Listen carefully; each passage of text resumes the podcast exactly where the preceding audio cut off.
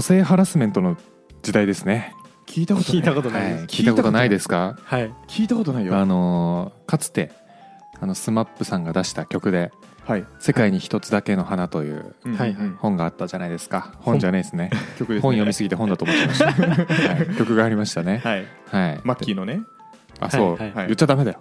いやいやいいだろ別に。もう大丈夫 もう大丈夫。もうもう大丈夫。はいはい。散々やってるよいろいろ。そっか まあそれではあのその中だとあのナンバーワンにならなくてもいいよと、うんううん。んオンリーワンであればいいみたいなうんこと言ってるじゃないですか、はい。でもそれって、えーおそらく作った人の意図としては、うん。あのーまあ、どちらかというとこう全員を応援するためのもう応援歌みたいな、うん。うん。まあ、そういうところスタートだったと思うんですよ。はいはい、はい。でもいつの間にか個性を出さなきゃ個性を出さなきゃという社会に変貌してああそれはもういつの間にか個性ハラスメントになってしまってるんじゃないかなといううん。投げかけ、投げかけ。それはね、はい。ある気がする。ある気がする。なんかうん。わかんないですけど自分のやりたいことを明確に持つのを求められる社会になってきた気がする、ね。なんかいっぱいいません？こう趣味見つけたいんですよねみたいな人。わかるかもしれないわかるかもしれない。わかるかもしれない。趣味見つけたいっていう人ってどういうことですか？なんか趣味ないからなんか見つけたいんですよねみたいな。なんか社会人になって暇してる趣味がない人うん。暇してる人って結構なんか羨ましがられません？僕たちブレイクダンスがあって、へポえッドキャストとかあっていいなあみたいな。あカイチの周りの人はあれ？結構趣味祭り？みんなリア充かもしれない。リア充？久しぶりに聞い。た久しぶりに聞いたけどねリア充って。確かに。うん、今言わないんだ。嘘。え嘘。確かに言わないな。言言ってて口びっくりしなかった今今。久々に言ったな。マジ？はい。そうだよね。まあというのでちょっとその個性求められる世界だなって思うんですけど。ヒロアカですね、ヒロアカあそう。ヒロアカがヒットしたのもなんかそこなんじゃないかなってちょっと思ってます。なるほど、うん。確かに、その個性ヒロアカね。ヒロアカはちなみに、僕はい。あマジで？はい、ヒロアカまあざっくり説明するともうみんなが各々の個性っていううん。あの特殊能力を持って戦う世界においてですねはいはい。主人公が無個性という個性を発現しない人人物として、あえー生まれてしまいあ主人公のくせに。そう。でもいろいろあっていろいろあるっていう話なんですけど面白そう、あれとかもこう個性を見つけたいっていう人たちの欲望を叶える漫画なんじゃないかなっていう著者が爆裂に個性欲しかったんですかね。わかんないけど著者がどうなんだろうね。著者はでも漫画家の時点で爆裂個性ありそうな気するけど、そんな気しますね、うん。うん。まあ、というので今回は別に個性を見つける話ではなくてですね、は日々の仕事に個性を生かしてますかというお話をしていきたいなと思ラっておりまして、ね、キャラ濃いですよ僕ら。濃いめだよねでも多分。あまあ多分。うん。濃いですよ。そうなんですよ。ちょっと今日この話をしようかなと思ったきっかけとしてですね今読んでる本であの映画を早送りで見る人たちっていう本を読んでまして。うん。映画を早送りで見る人たちの生態について書かれてる本ですか？そう。そうなの？そう。1.5倍速で見る人たちとか。それあれですか、はい。YouTube2 倍と似てます？あそうそうそうそう。YouTube とかまあ YouTube はさておきあの Netflix の映画とかもうん。早送りみ早送りで見たりとかえっ、と1話2話見てうん。最終話だけ見て結末確認して終わったりとか。すごっ。っていうことをするね世代が増えてるらしいんですよ今。へえ。そうなんだ。そう。でも その中にあるのはなんかこう話題についていくためみたいな。へえあー。大変。なんで話題大事なのっていう時にあのーオタクが関係あるんですけどはい。オタクってめちゃめちゃその1個のジャンルに対して特化してる人たちじゃないですか、はい。うんなんで、えーその人たちってすごい今尊敬される存在に値してるんですよ。へえ社会的には。らしいんですよ、まあ尖ってるから。オタク憧れますよねみたいな、へって言ってでもオタクに憧れてる人たちはタイパって言ってタイムパフォーマンスのあれなんですけど、えはい。あのとにかく1個のものを掘り下げるのはコストパフォーマンスというかタイムパフォーマンスが悪いんでまあパレートの法則ですね。そうなんで早送りでいろいろなものを見て、えー、と面で捉えていくっていう動きをしてってるらしくてですね。へえ大変。分析してんの面白い。そうなんだと思いながら聞いてて、はいああでも個性か。個性大事だよな。でも仕事でそういえば個性って活かせてんのかなってふと思いはいはいはいはいこの話を持ってきましたという感じですね、なるほど。おーちょっと一歩飛びましたね。すごいですね。うん、爆裂飛んだ。全然本の内容関係ないもんだって。いいですね。なのでちょっと皆さんはどんな個性を持っててどうそれを仕事に生かしてるのかなっていうのをね聞いてみたいな。ああはいはいはい。どういうふどういうふうに始めます？順平か？らじゃあ順平からいきます？僕からでいいですか？なんかサクッといきそうとかさっき言ってたんで。サクッといっちゃいます。はい。僕はもうあのコミュニケーション能力ですね。昔からこれなんですよ。個性コミュ。個性コミュ力。はいはい昔からあの大体こう、まあ、SES でうん。いろんなき企業とこう顔合わせをするってなった時に、うんうん。まあ、自分のそういうアピールポイントみたいなところも言っていくんですけど、うん。もうずっとこのコミュニケーション能力ですって言ってて。うんうん。まああの、まあ、コミュニケーション能力の中でも、まあ、ある程度空気が読める、うんっていうのとうん。えっと、柔らかく言い直せるっていうのがちょっとあるなと思ってて。うん。なるほどね。殺すぞ。あ生命止めますよ まあでもそうですかね。はい、そうなんだね。まあそうそうなんですよね、はい。そういうのがあってそういうのがあってとかこの前とかだと例えばなんだろうな、まあ、ちょっと上の僕より上の人だったんですけど同じ現場で、うんえーなんですけどなんかそこで多分ミーティング中のこう話を多分聞き逃してたみたいでなんかこはう同時にこうアクセスしてサーバーに負荷かけようみたいな話があった時に、でその人上の人はもう送信しちゃいましたみたいな。うん。送信して「あ負荷あの特にエラーとか出なかったです」って言ってたのでああ多分そのみんなで一斉にアクセスして、まあ、やるみたいな感じなのかなっていうみたいな言い方をちょっとして、まあ、ちょっと遂げないように、うんうんまあ、上の人とかでもちょっとなんとなくそんな感じで言い直せたりするんですよね、うんうんうんはいただまあこれはちょっと最近限界を感じていて限界限界限界を感じてるんだ。こういうその職場においては、うん。ある程度技術力がやっぱある人うん。が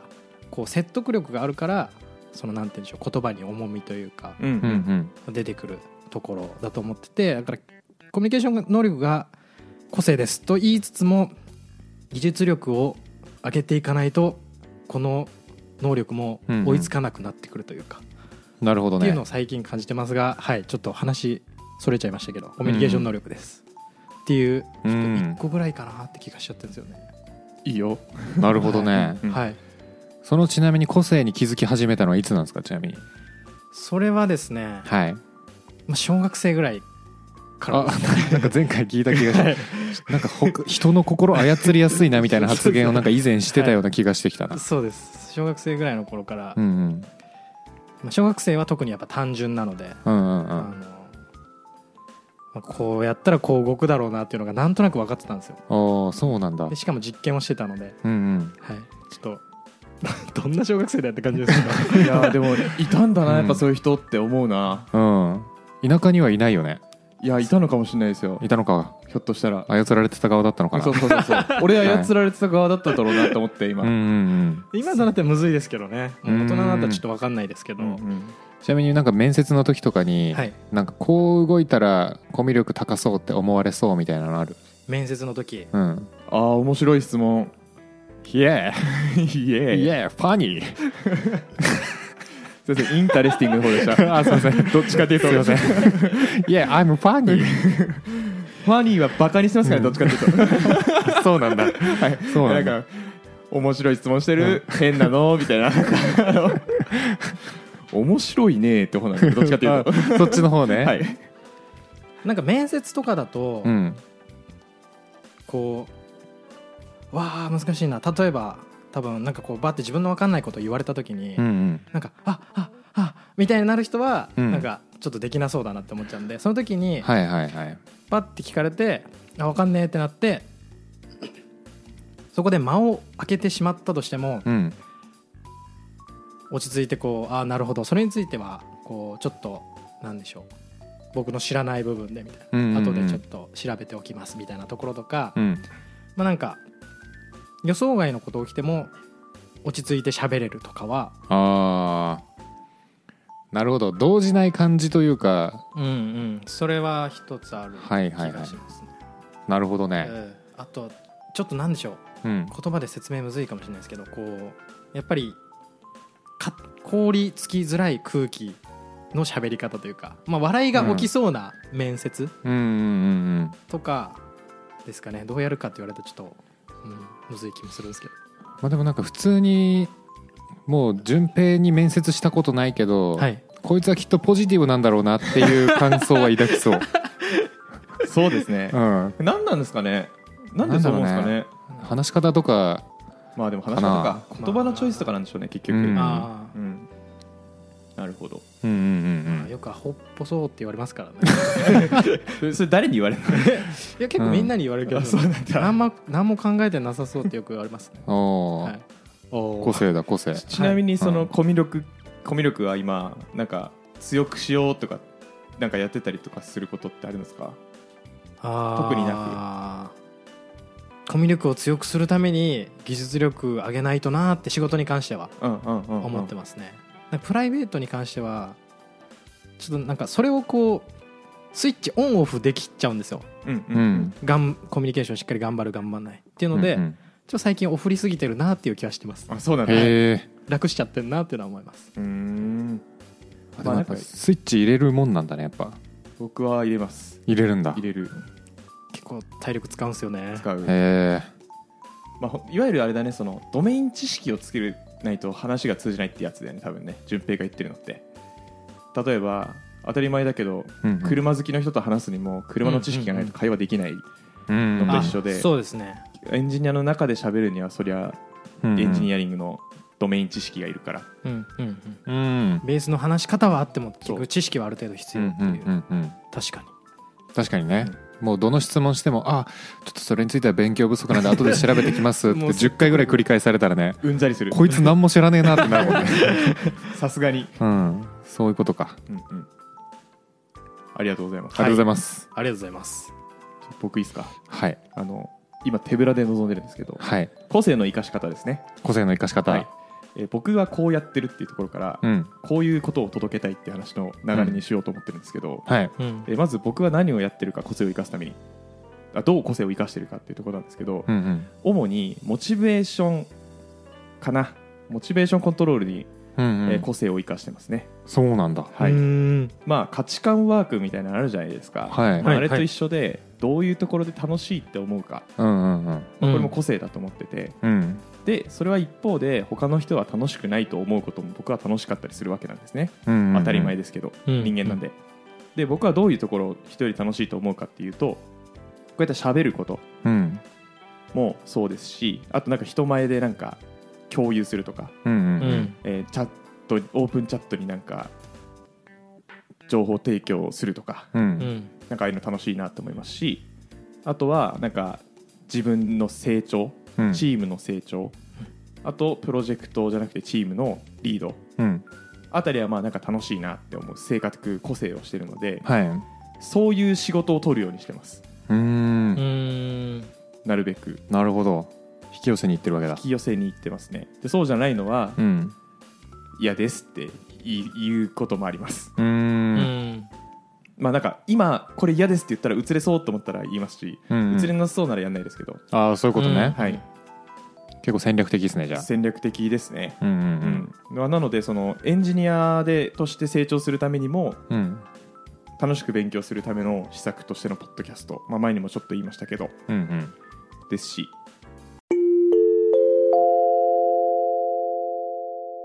暇人プログラマーの週末エンジニアリングレッスンからお知らせです5月11日土曜日14時半から日本橋ラクーンビルでポッドキャストの公開収録ライトニングトーク会を開催します。詳細はチャンネルの説明欄にあるリンクもしくはコンパスで「暇人プログラマー」で検索をお願いします。たくさんエンジニア仲間を作りたい人集まれ懇親会もあるよっていうのでなんかその自分の個性をハックしてうん。で楽しく心地よく働くための仕事を選んだりとかそういうキャリアにしたいっていう話を周りにする。上司にする。なるほどね。うん。こういう道に行きたいですって言っとけばそういう仕事振ってくれるんで、なるほど。っていうのでなんか楽しく仕事をするためになんか個性を生かしてる。うん。って感じがしますね。なるほどね。強い。なんかこうあれかもね自己把握能力高いかもって思いましたね。もうそうかもしれないですね。僕うん。もう就活の時からずっとやってるんで、そう。ずっと。太一就活の時 めっちゃ自己分析してるなと思ってました。そんなに？そんなにですか、うん、思ってました僕は。めっちゃ自己分析してた。めっちゃってだって何をやるんですか？なんかサイトで自己分析あるじゃないですか。サイサイトもあるし、はい。あとなんか書き出したりとかもするし、うん。う、ん。であとあの面接対策やってくれる会社があって人材系じゃないです。あの普通に受ける企業で。へえええとある大きい企業で。リクルーター的な人？あそうかもしれない。うんうんうん。リクルーター的な人にはいはいはい。がすごいそういうのやってくれる人がいて、うん。でまあ面接受ける上で自己分析がやっぱ大事だよっていうので、うんうん。まあ、すごく会話してくれた人がいて。うんうんうん。もうほぼその人のおかげで受かったんじゃないかと思うんですけどその他の会社も。なるほどね、へー。そうなんだ、はい、へえそんな革命的メンターに出会ったんはい、ですね、革命的メンターに出会ったんですけど。へえすごでもうそれ以来あ大事なんだこれってっていううん気づきがやっぱ面接じゃなくて就活の時にあって。で実際その後も使えてるんでうんいろいろな。なんかいろいろな決断する時もにもやっぱ使えますからね。なんか移動する時とかも最初に移動した時とかもなんか企画と開発どっちやりたいみたいなうんうんうん。話とかもありましたし、うんっていうのですごい常々やってます。でしかもあの誕生日のたびにもたびにちょっとアップデートがあったりするんで、たえ あったりするんだってね誕生日のたびに？はい。どういうこと？えちょっとあのすみません。はい。バージョンえメメジャーバージョンアップデートしないんですか？え誕生日に？はい。誕生日かな？えーっとえ？年？と年初？俺年始。年始。年始とかその辺かな？どっちかというとうわなんかこうことことあるというかお大きそうなタイミング。起きそうなタイミング？イベイベントがなんか発生転する。職とかそういう系のそうやつね。いう大きいイベントの際は、まあ、メジャーアップデートありますね。なるほどなるほど、うん。うんあの僕年間2回あるんで多分。誕生日と年末年始。そうなんだ。えそれでいうとどっちかがまあでもそうか。そうですね。ワークとライフで。うんそれぞれ1回1回ぐらい。だからだから年末年始多分ワークですなのかなどっちかっていうと。ああなるほどなるほど。誕生日はライフの方で、うん。メジャーアップデートが走るんで。やっそうなんだ。メジャーアップデート走ってんだ。ぱ優先順位変わったりするんでねうわ1年経つとね。考えたことなかったそれ。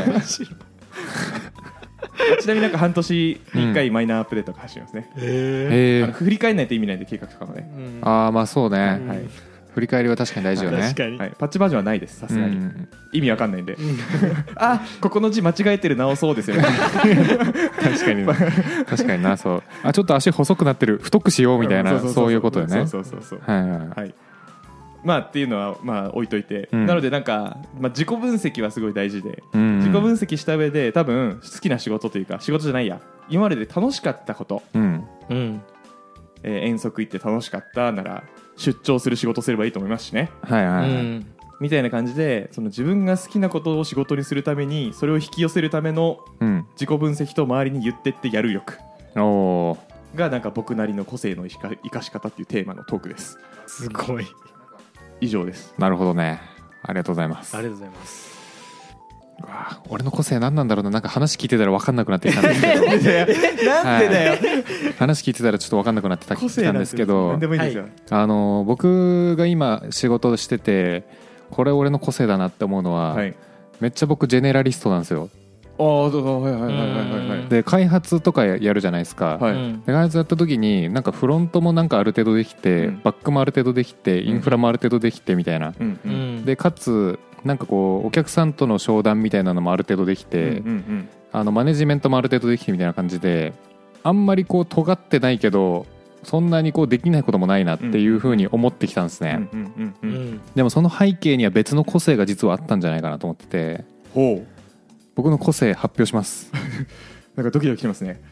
積み上げですおお強い。あだと思います。意味ない積み上げできちゃうところが僕の個性なのかなと思ってて、その結果ジェネラリストとして育ったんじゃないかなと思ってるんですよね。なんかこう好きなものばっかりこう積み上げてきたわけじゃなくてある程度苦行でも積み上げれるからうん。そんなに得意じゃないやつとかもなんか中の上ぐらいまで行くみたいな、うんうんうん。埼玉大学特性秘めてるというか。それは埼玉大学特性ですね。そう。で最近までちょっとスペシャリストになんなきゃなってでも思ってたんですよ、うん。ううん。ん思ってたんですけどめっちゃ冷静に考えた結果ジェネラリストで攻めた方がいいんじゃないかなっていう気づきがあって。ちょっと聞きたいなその話。あのこれしかもあのメンバーとのワンオンワンやってた時にはい。話してて気づき始めたんですけどすごい。スペシャリスト求められるよみたいなはい。傾向あるじゃないですか、ありますありますあります、うん僕それ個性パワハラと同列のあれなのかなと思っててああなんかあのーなんて言うんだろうな。スペシャリストが活躍できるフィールドとジェネラリストが活躍できるフィールド違うんじゃないかなって最近ちょっと気づいちゃったんですよね。うんうんうんで例えば Google とかああいうさ大規模なサービスやってて、ううんん。えーもうとにかく尖った力がないとどこでも活躍できないよみたいな組織だと絶対スペシャリストじゃないとやっていけないなと思うんですよ。うんうん。なんですけどそうじゃないベンチャー企業とかちっちゃい組織とかだとあのその尖った能力を生かしきれないんじゃないかなと思ったんですよね組織が。そうですね、うん。そう思います。なんかめっちゃ尖ってるけどいやでもうちユーザー数少ないからそんなにデータベースボトルネックじゃないんだよねって時にデータベーススペシャリスト呼ばないじゃないですか。呼ばない、うんってなった時にあそういうケースだったらある程度データベースできてバックエンドもかけてなんかアプリケーションもそこそこ作れるみたいな人の方が活躍できるんじゃないかなって思ってきた時に、うん。うん。あれ意外と世の中ジェネラリストの方が活躍できる現場多いんじゃねって思っちゃいました、うんうんうん。っていう話をしてて僕はあのジェネラリストとしてこれから花咲かせていこうかなって決断しましたね。いいですね。すごいってい。うのを後輩の相談に答えながら思いついたっていうその場でなるほどね。いやーなんか、うん。まあ僕も同じ悩みを抱えていて、まあ、そののりさんほどジェネラリストではないんですけどただ一方で僕もある程度何何でもできると思ってるんですね、うん。うん本当に。多うん。分やったらできますし、やってきたしいろいろ。うん。うんただなんかそのまだ俺はスペシャリストにならなきゃって気持ちをちょっと持ってるんですよ。おおそうなんだ。はい。でなんでかっていうとえー、とスペシャリストの方が楽そうほう。と思ってて。あその観点なかった。楽そうかも。なんかなるのは楽ではないのかもしれないんですけど、うん。うん仕事が楽な気がしててうんうん1の稼働でうん。うん1生み出すんじゃなくて、うんうん。スペシャリストは1の稼働で3できそうだなと思っててううんうんうん2の給料で1の稼働で3生み出すみたいな仕事をするのかなと勝手に想像してるんですああよこおもろそれ。なんとなく。うんうんうん。スペシャリストは。あのーめちゃめちゃ詳しいから、うん。本当になんかなんだいええーっと仕事をふ仕事やってって言う側の人うんうん。まあこのぐらい出すからっていうのに対して本当に最小の時間でできるんじゃないかなっていう妄想があってうん。ううんうん。スペシャリストの方が楽しそうって思ってるんですけど、うんうん。その時間勉強に当たれますしね。確かにあと今ちょっと思ったのははい。今3までってあったじゃないですか。はい。マックス3だとするじゃないですか、はい。はい。スペシャリストは4出してきそうな気するなって思い気しました。新しい分野見つけちゃうみたいな。あそうそうそう、うん。そうかもしれないですね。まあそれはまあなんかあのほほほほんまもんの人ですねでも。ほんまほんまほんまもんほんまもんスペシャリストね。ほんまもんのスペシャリスト、はい。幼い頃から Linux みたいなあそういう人ね。そうそうそうそうそう。そうはいはい。そうそうそうそうそう。えっ、と電気屋行ってマイコン触るみたいなね。そういうことね。はいまあそこまでではなくても、まあ、でもいると思ってて、スペシャリスト人材って言われる人たちの中ではね、うんうんうんっていう気持ちがある一方で性格的にはジェネラリスト寄りなんですようん僕も、うん。多分新しいことを触るのが好きなんで、うんうんうん。深くいくのって多分あんま得意じゃない気がしてて、うん。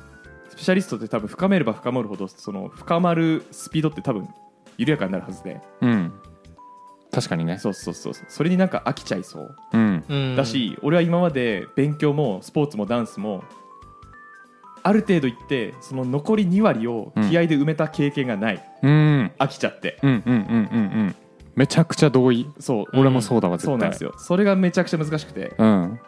まあ、とはいえ生活かなかかってるならまだいけるかなと思ってるのが今なんですけど。っうんうんうん。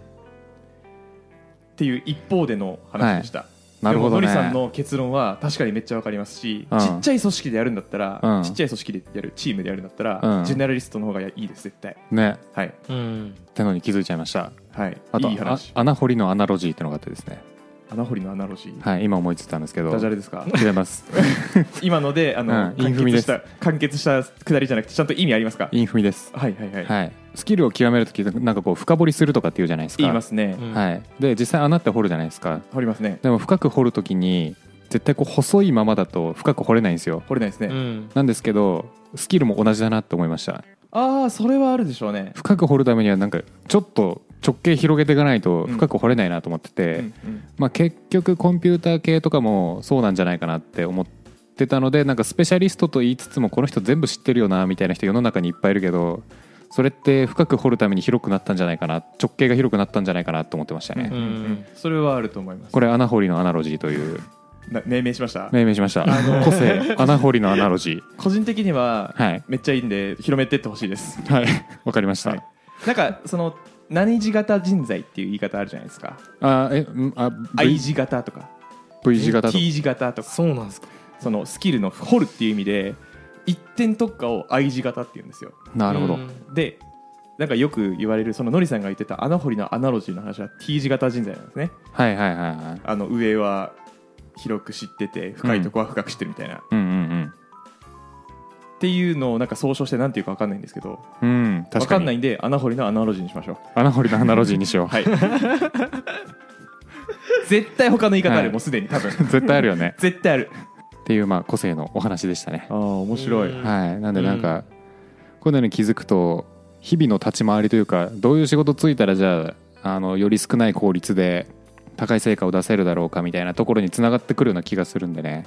うん聞いてる皆さんも海地君ぐらいちょっと自己分析して、すごいですはいね、個性掘り出してほしいですね。俺何したんだろ なんか全身をなんかケーブルでつないで PC 光らせたりとかしててあの時。やばいじゃん。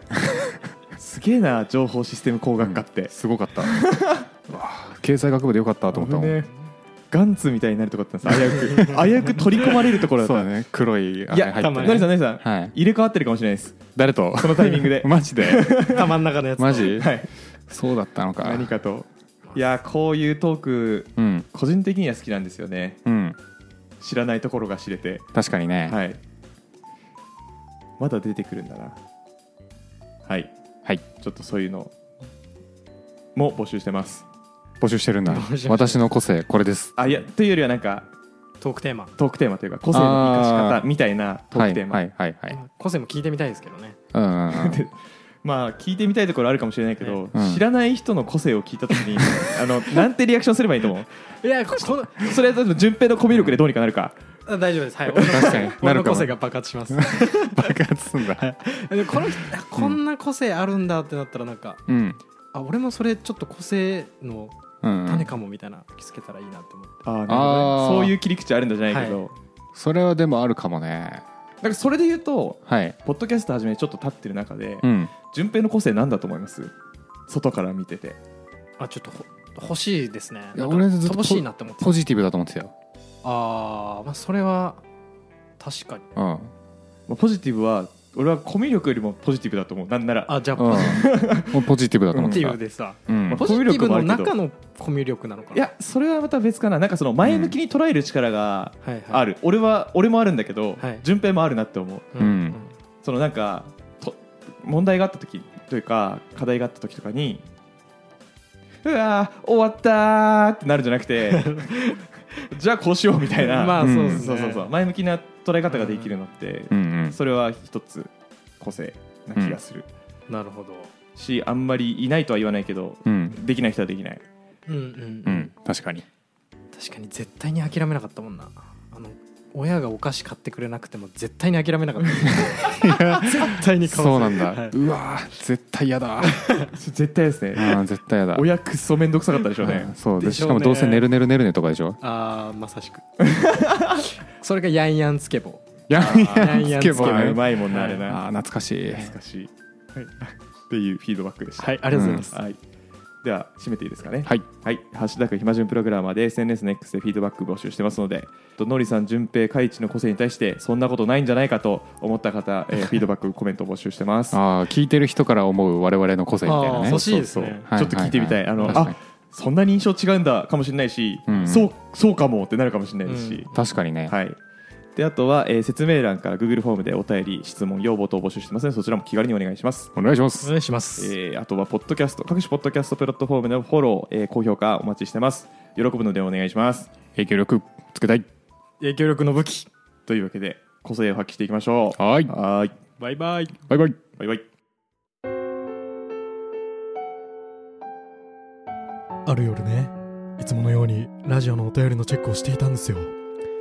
そしたらね夜なのにね。お便りの通知がね。ポーンポーンってなってね。こんな時間におかしいな。おかしいな。おかしいなと思って。リスナーも寝てる時間のはずなのになって思って。メールフォルダ開けたらね。うわー！番組では叫ぶほどたくさんのお便りをお待ちしております。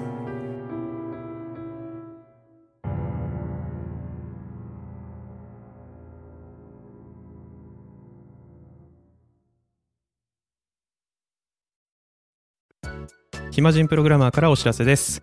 暇プロメンバーとメンタリングしたい人を募集します。どうやったら中級エンジニアになれる？悩みを相談したいなどなど相談内容は何でも OK です。メンタリングを通じて何か気づきを持って帰ってもらえるように頑張ります。エピソード説明欄の方ではなく番組説明欄の Google フォームから日程を選んでお申し込みください。料金はもちろん無料。各日程先着1名なのでお早めに。